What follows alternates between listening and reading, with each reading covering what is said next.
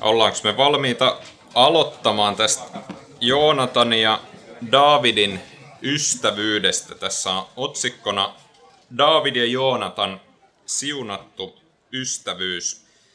Nämä raamatun kohdat, jotka liittyy tähän, tähän Davidin ja Joonataniin, niin nehän löytyy tuolta ensimmäisen Samuelin kirjan loppupuolelta ja sitten myöskin toisen Samuelin kirjan alusta ja alkupuolelta löytyy ja ne myöskin niin kuin linkittyy isompana kokonaisuutena toisiinsa.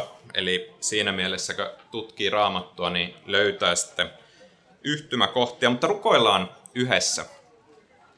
Isä, me kiitetään sinua sanasta, jonka olet meille antanut. Me kiitetään siitä, että sinä puhut sanasi pyhän henkesi kautta meille.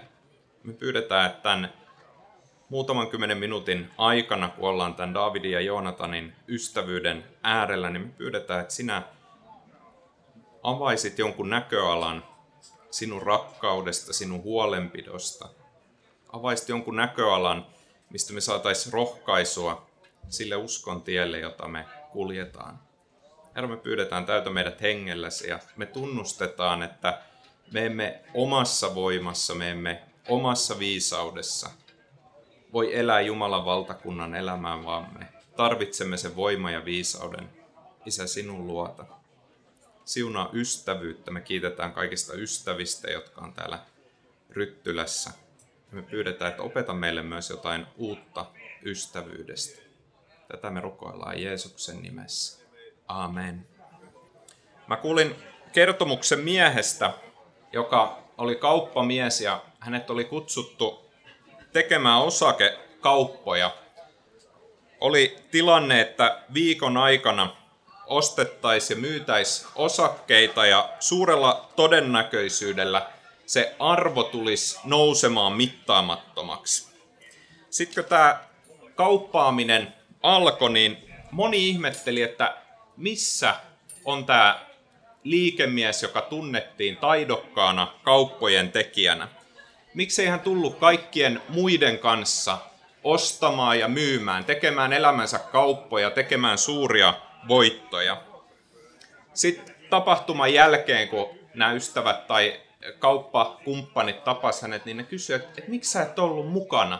Että meillä oli valtava mahdollisuus tehdä kauppoja. Ja hän vastasi näin, että hänen läheinen ystävänsä oli vakavasti sairas. Ja hän oli päättänyt, että hän haluaa olla tuon ystävän vierellä sen viikon. Tämä on kuva ystävyydestä. Ja sananlaskuissa sanotaan, ystävän rakkaus ei koskaan petä, veli auttaa veljään hädän hetkellä. Ja nyt me ollaan Joonatan ja Daavidin ystävyyden äärellä ennen kaikkea. Mä luen täältä ensimmäisestä Samuelin kirjasta muutaman jakeen. Daavidin ja Saulin keskustelun jälkeen Joonatan kiintyi Daavidin ja rakasti häntä tästä lähtien kuin omaa henkeään. Saul otti tuona päivänä Daavidin luokseen eikä päästänyt häntä enää palaamaan isänsä luo. Joonatan solmi Daavidin kanssa ystävyysliiton, sillä hän rakasti tätä kuin omaa henkeään. Hän riisui viittansa ja antoi sen Daavidille, samoin sotapaitansa, miakkansa, jousensa ja vyönsäkin. Kaikki alla, minne Saul Daavidin lähetti, Daavid menestyi niin hyvin, että Saul asetti hänet sotureitteensa päälliköksi. Hän oli sekä kansan että Saulin miesten suosiossa. Tähän Daavidin ja Joonatanin ystävyyteen, siihen kuuluu yksi semmoinen traaginen elementti. Ja kun mä luen näitä tekstejä, niin mä en taho päästä tämän niin kuin kysymyksen yli tai oikein sujuiksen kanssa aina. Ja se on se, että tämä ystävyys se päättyy lopullisesti, kun Saul kuolee, anteeksi Joonatan kuolee isänsä Saulin kanssa ollessaan siellä taistelun melskeessä. Me nähdään eri tilanteita, eri niin kuin, näkökulmia siihen, että miten David ja Joonatan, miten David ja Saul, miten Saul ja Joonatan keskenään kommunikoi ja me pystytään näkemään näistä ihmissuhteista joitain asioita. Me nähdään, kuinka Davidin ollessa pakomatkalla, kun hän joutui pakenemaan sieltä Saulin hovista, niin Joonatan oli hakeutunut Davidin luokse. Ja kun hän hakeutuu aika vaarallisessakin tilanteessa Davidin luokse, niin, niin hän sanoo näin. Älä pelkää, isäni Saul ei tavoita sinua, vaan sinusta tulee Israelin kuningas ja minusta sinun lähin miehesi. Myös isäni Saul tajuaa sen. Eli Joonatan halusi tulla ystäväänsä Davidia rohkaisemaan ja sanomaan, että tässä tulee käymään niin, että susta tulee kuningas Saulin jälkeen. Ja tässä tulee käymään niin, että mä oon sun lähin ystävä siinä rinnalla ajallaan. Joonatan ja David oli siis sopinut keskenään, että Davidista tulisi Herran tahdon mukainen kuningas. Ja sitten Joonatanista heti seuraava mies. Me nähdään, että tuohon aikaan oli niin kuin tavanomasta se, että oli kuningas, oli hallitsija ja sen hallitsijan rinnalla oli joku henkilö, joka tavallaan niin kuin vastasi sitten monista asioista. Toisaalta Joonatan myöskin tuo näissä teksteissä esiin sen, että Davidin tulisi osoittaa uskollisuutta häntä kohtaan niin kauan kuin hän eli, ja sitten Joonatanin kuoleman jälkeen myös hänen suvulleen. Mä ajattelen vielä, että jos tämä Samuelin kirja olisi elokuva, ainakin jos se olisi lasten elokuva, niin eikö tämän kertomuksen pitäisi päättyä niin, että Joonatan selviää siitä taistelusta, jossa hän on yhdessä isänsä Saulin kanssa filistealaisia vastaan. Ja sitten sen jälkeen, kun hän on selvinnyt hengissä, niin hänestä tulee se kakkosmies siellä Daavidin kuninkuuden aikaisessa valtakunnassa. Eikö tämä olisi myöskin jollain tavalla niin kuin oikeudenmukainen päätös Joonatanin elämälle? Kun me ajatellaan, että mitä kaikkea Joonatan teki Daavidin hyväksi. Mennään vielä tarkastelemaan, mistä syntyy ystävyys. Ja mä luin, että ystävyyden syntymiseen tarvitaan useita tekijöitä, joiden tulee niin kuin loksahtaa paikoilleen.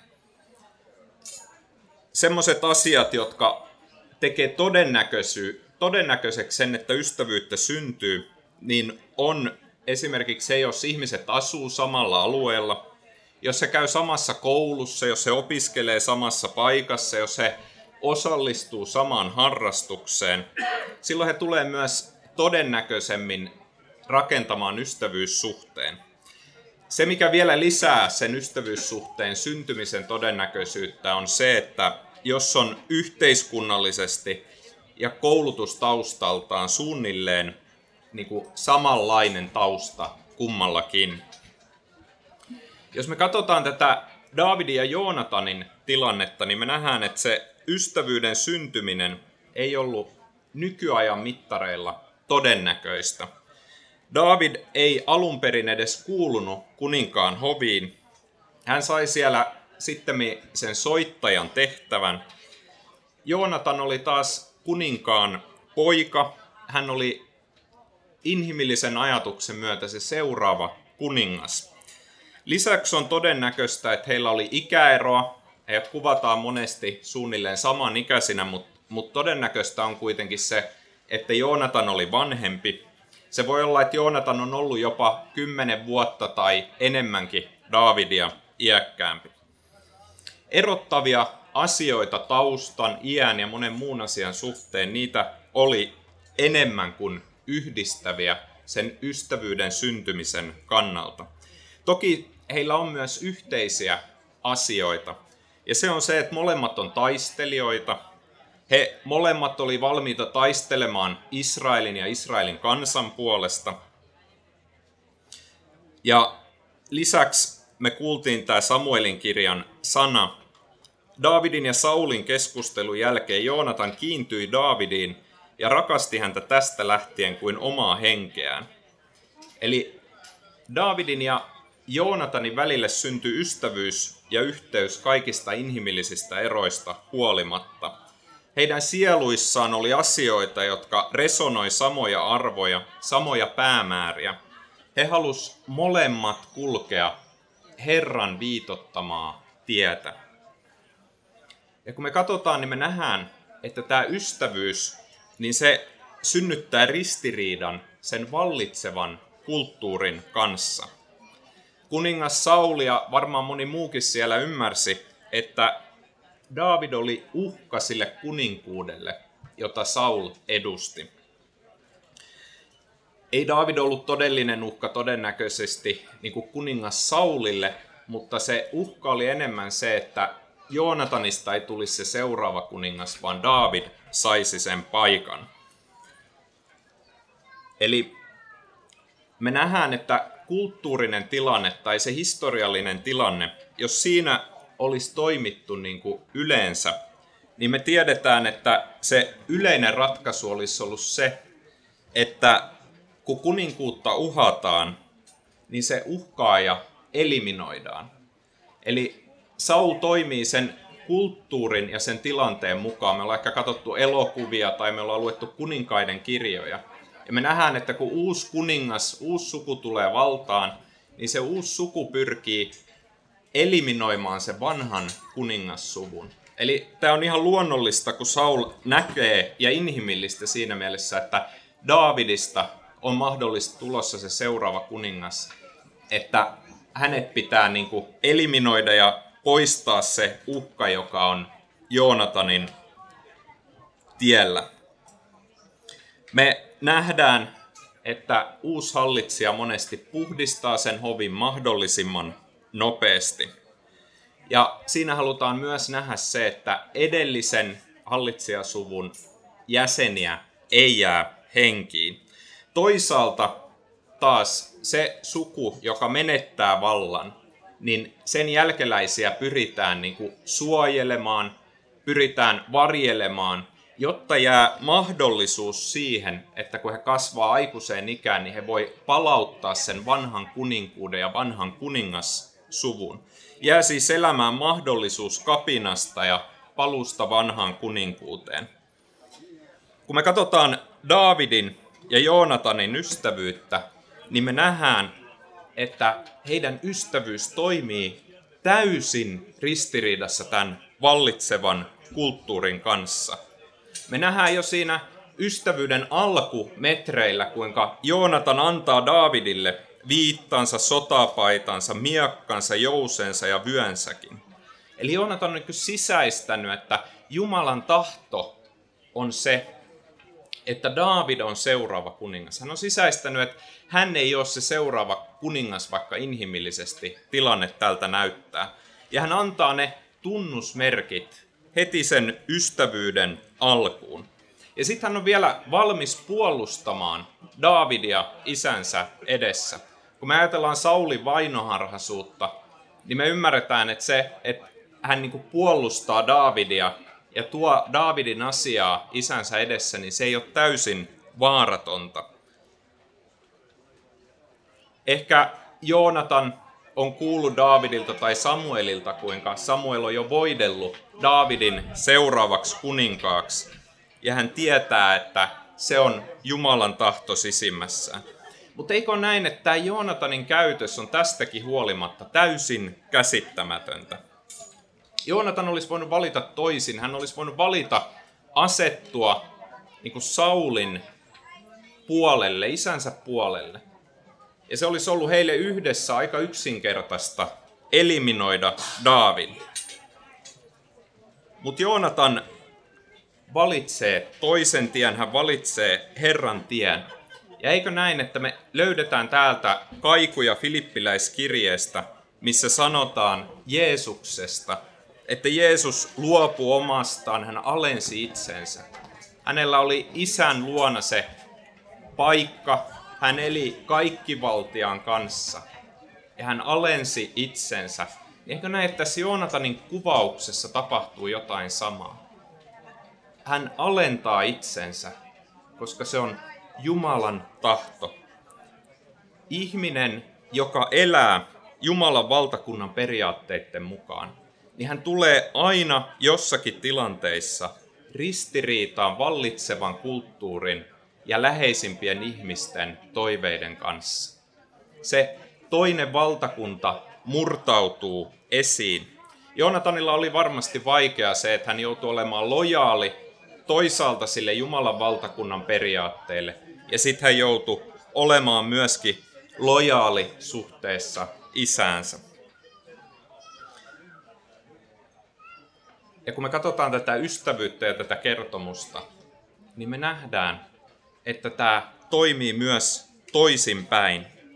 Kun Davidille lopulta annetaan se valta, niin tämä ystävyys sitoo ja se toinen maailma ja se toinen valtakunta tulee esiin sillä tavalla, että David pohtii, miten hän voisi osoittaa armoa Saulin suvulle ja Joonatanille. Tämä oli siinä kulttuurissa täysin niin kuin käsittämätön toimintamalli. Davidin olisi kuninkaana pitänyt varmistaa oma kuninkuus pitämällä huoli siitä, että kukaan Saulin suvusta ei jää henkiin. Me nähdään, että David löytää Joonatanin ramman pojan, eli Mefibosetin, ja ottaa tämän hoviinsa, ja hän sanoo näin. Kaiken sen, mikä on kuulunut Saulille ja hänen suvulleen, minä annan herrasi pojalle. Viljele poikiesi ja orjeesi kanssa hänen maataan ja korjaa satoa, niin että herrasi poika saa siitä toimeentulonsa. Mefiboset herrasi poika saa kuitenkin aina syödä minun pöydässäni. Eli David osoittaa suunnatonta armoa. Mefiboset saa armoa niin armon lisäksi tämän ystävyyden pohjalta, joka on syntynyt Davidin ja Joonatanin välille. Se olisi ollut niin yksinkertaista Davidille kostaa kaikki se, mitä Saulin suku ja kuninkuus olisi hänelle tehnyt. Mutta hän ei lähtenyt Saulin tielle. Hän oli nähnyt, mikä on Saulin tie. Hän oli kärsinyt läpi ne vaikeat ajat väärämielisen kuninkuuden alasuudessa. Hän oli nähnyt, mitä on kuninkuus, joka vajoaa itsekkyyteen, omaan kunniaan ja vainoharhaisuuteen. Ja hän valitsi toisin.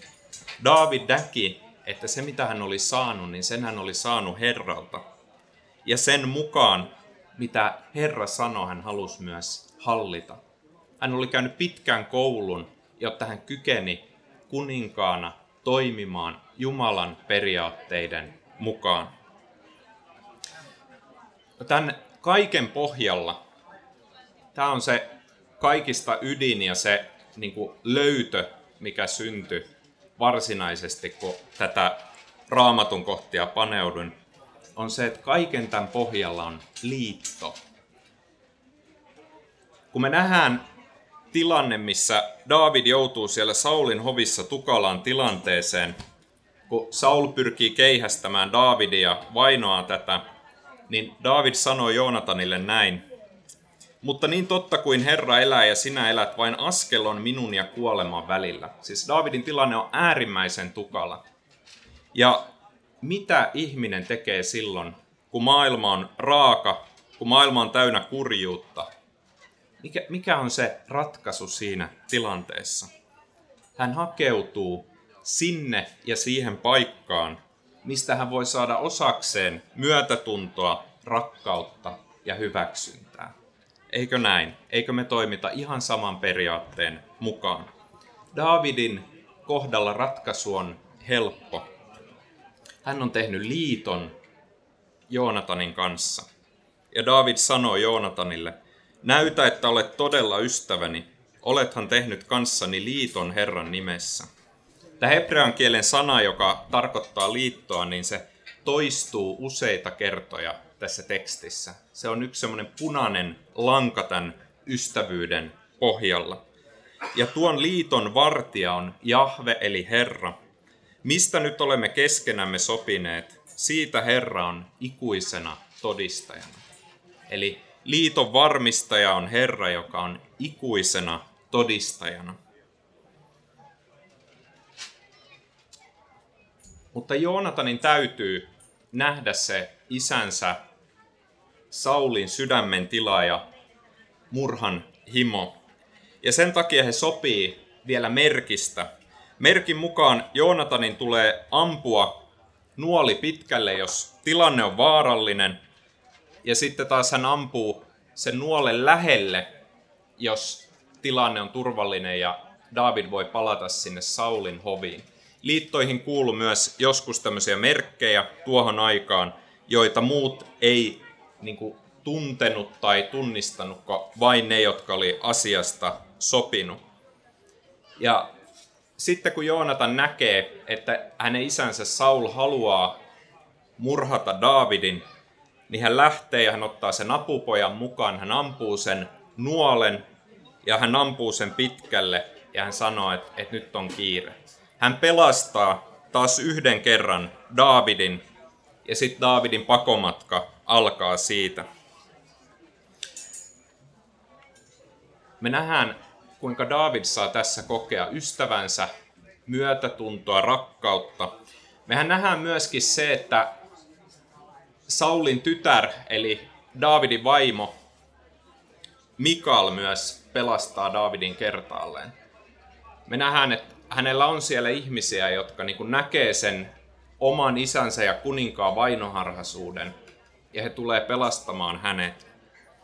Mutta miksi Joonatanin ja Davidin suhde on tätäkin syvempi, on nimenomaan siinä, että Joonatanin ystävyys pohjautuu siihen liittoon, ja se on syvempää itsensä antavaa rakkautta ja huolenpitoa kaikissa tilanteissa.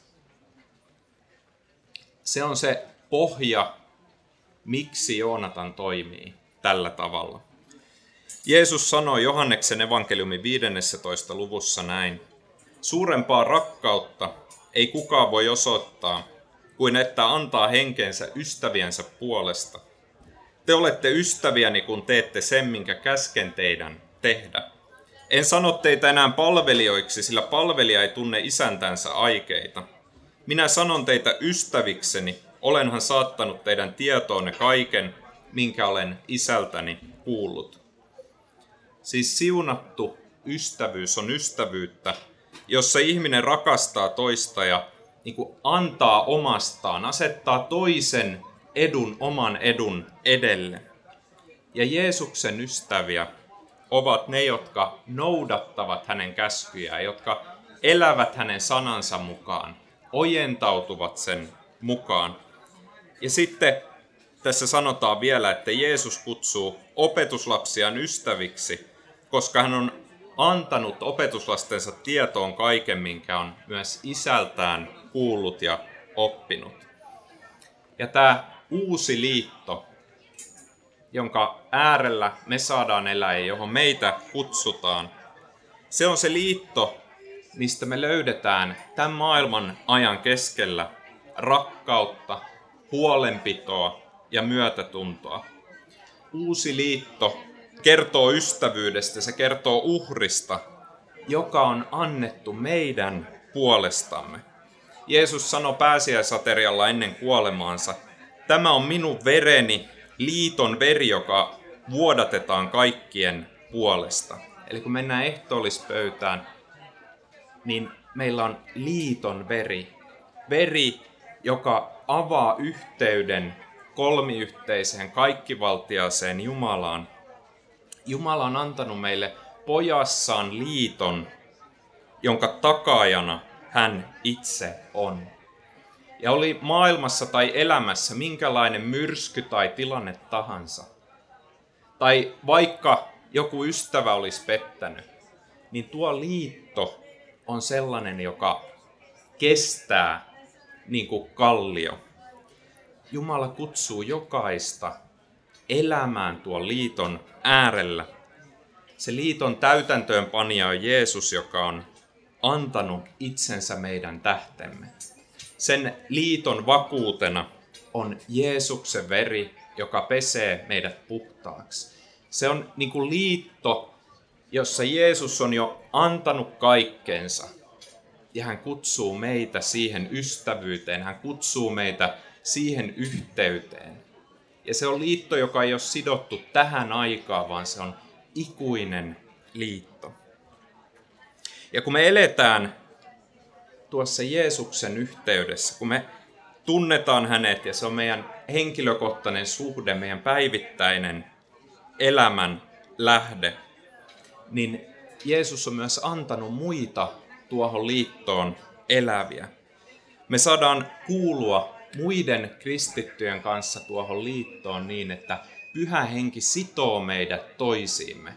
Me nähdään täällä on ystävyyttä ja ystävyys, joka pohjaa pyhän hengen työhön, niin se side on pyhä henki, ei mikään inhimillinen, vaan se on jotain, mitä Jumala tekee. Ja tuo ystävyys tässä ajassa, niin se tulee murtamaan monia vääriä kuninkuuksia ja herruuksia. Se tuo tähän aikaan ja se murtaa tähän aikaan sen todellisen kudinkuuden. Se tuo tähän aikaan näkyväksi ja murtaa kulttuurisia siteitä ja monia siteitä, joissa ihmiset on. Se on jotain, joka pohjaa Jumalan valtakuntaan. Ja se, kun se toteutuu vielä useamman kristityn yhteydessä, niin se on todella siunattua ystävyyttä. Lopuksi vielä. Joonatan ja David, he teki siis sen liiton ja onneksi meillä on raamatussa vahva näky iankaikkisesta elämästä. Se tuo myös lohdun siihen, että se Joonatanin elämä jollain tavalla näyttää niin kuin päättyvän liian aikaisin. Mutta se viimeinen kohtaaminen siis ystävystä välillä tapahtuko, Joonatan kävi rohkaisemassa Daavidia tämän pakomatkalla – toi käynti saattoi tapahtua niin, että Joonatan hetkeksi lähti isänsä armeijan parista ja kävi rohkaisemassa vielä ystäväänsä. Joonatan vei siis uskollisesti loppuun sen, minkä näki tulleen Jumalalta. Hän näki, että kuninkuus tulisi siirtymään Daavidille ja hän teki kaikkensa, jotta se saa tapahtua, koska se oli Jumalan tahto. Me nähdään tässäkin Jumalan suuri suunnitelma, me nähdään se siinä, että meidän vapahtaja Jeesus Kristus syntyi kerran Daavidin sukuun. Rukoillaan yhdessä. Herra Jeesus, me kiitetään siitä, että sinä olet valmistanut meille liiton. Sinä olet antanut meille uuden liiton aterian. Liiton, jossa sinä olet antanut henkesi meidän puolestamme – sinä olet osoittanut meille ystävyyttä, rakkautta, huolenpitoa. Golgata ristillä sinua ei pitänyt roomalaiset sotilaat tai naulat, vaan Golgata ristillä sinua piti rakkaus meitä kohtaan. Se liitto, mihin meitä kutsutaan, on anteeksiantamuksen, armon, hyväksynnän ja rakkauden liitto. Rauta meitä, että me taivutamme sydämemme, elämämme, ajatuksemme. Että me kuuntelemme ja tottelemme sinun sanasi. Täytä meidät pyhällä hengelläsi.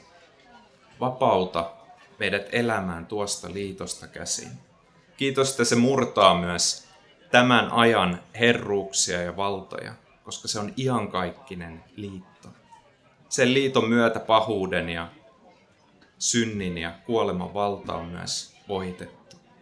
Herra, me kiitetään, että Daavidin ja Joonatanin ystävyys voi peilata meille jotain tästä liitosta. Kuinka Joonatan luopuu ajallisista merkeistään, jotta sinun tahto voi tapahtua. Kuinka hän alentaa itsensä. Me kiitetään, että myös Daavidin kuninkuus näyttää sitä, että hän ei hallitse niin kuin maailman kuninkaat, vaan hän hallitsee sinun lain ja sinun sanan mukaan.